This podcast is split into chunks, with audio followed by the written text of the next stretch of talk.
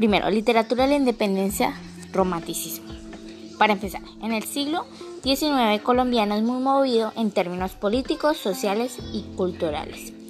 La primera mitad del siglo tiene preocupaciones diferentes a la segunda mitad y eso se ve en los escritos y en las obras literarias. Durante las primeras décadas, la poesía neoclásica glorificó a los héroes de las batallas independentistas y la romántica subliminó el paisaje y ayudó a la configuración de ideales nacionales. La segunda mitad del siglo se preguntó por la identidad nacional y el proyecto nacional, que debía emprenderse luego la recién cobrada libertad. Uno de los primeros en soñar la América, libre y autogobernada, fue el gestor de las luchas independentistas de cinco naciones, Simón Bolívar. A continuación, presentaremos un fragmento de su ensayo más conocido y propósito, Carta de Jamaica, fragmento.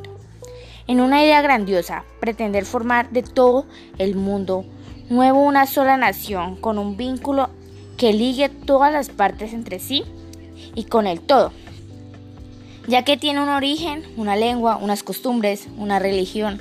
Debería, por consiguiente, tener un solo gobierno, que confederarse los diferentes estados que hayan de formarse. Mas no es posible porque los climas remotos, situaciones diversas, intereses opuestos, caracteres semejantes dividen a la América. Qué bello sería que el istmo de Panamá fuese para nosotros lo que el corintio para los griegos.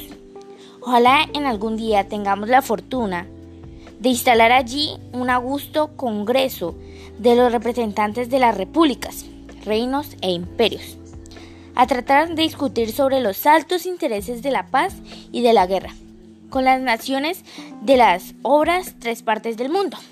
Y yo diré lo que puede ponernos en aptitud de expulsar a los españoles y de fundar un en gobierno libre. Es la unión, ciertamente, más de la unión no nos vendrá los prodigios divinos, sino por los efectos sensibles y esfuerzos bien dirigidos. La América se ha encontrado entre sí porque se haya abandonada en todas las naciones, aislada en el medio del universo sin relaciones diplomáticas ni auxilios militares y combatida por la España que posee más elementos para la guerra que cuanto nosotros furtuamente podamos adquirir para aprender. Durante finales del siglo XVIII y a mitad del siglo XIX eh, se introdujeron en Colombia las ideas de la Ilustración Europea. Estas ideas se imponen como modelos de pensamiento para nuevas naciones pero integrarlas a un proyecto de construcción de naciones es complejo debido a las particularidades de nuestro pueblo americano. El proyecto moderno de la nación de Colombia se gesta en los círculos intelectuales de Santa Fe, Bogotá. Allí, las ideas ilustradas se discuten y comienzan a surgir políticamente la nueva nación independiente que después dividirán a los patriotas de los bandos. Los principales puntos que difieren son el federalismo y el centralismo. El papel del legado español en la cultura, el papel de la Iglesia en el Estado, están diferenciadas en lo imposible en el sueño romántico de la unificación de Bolívar planteaba. Que Bolívar planteaba.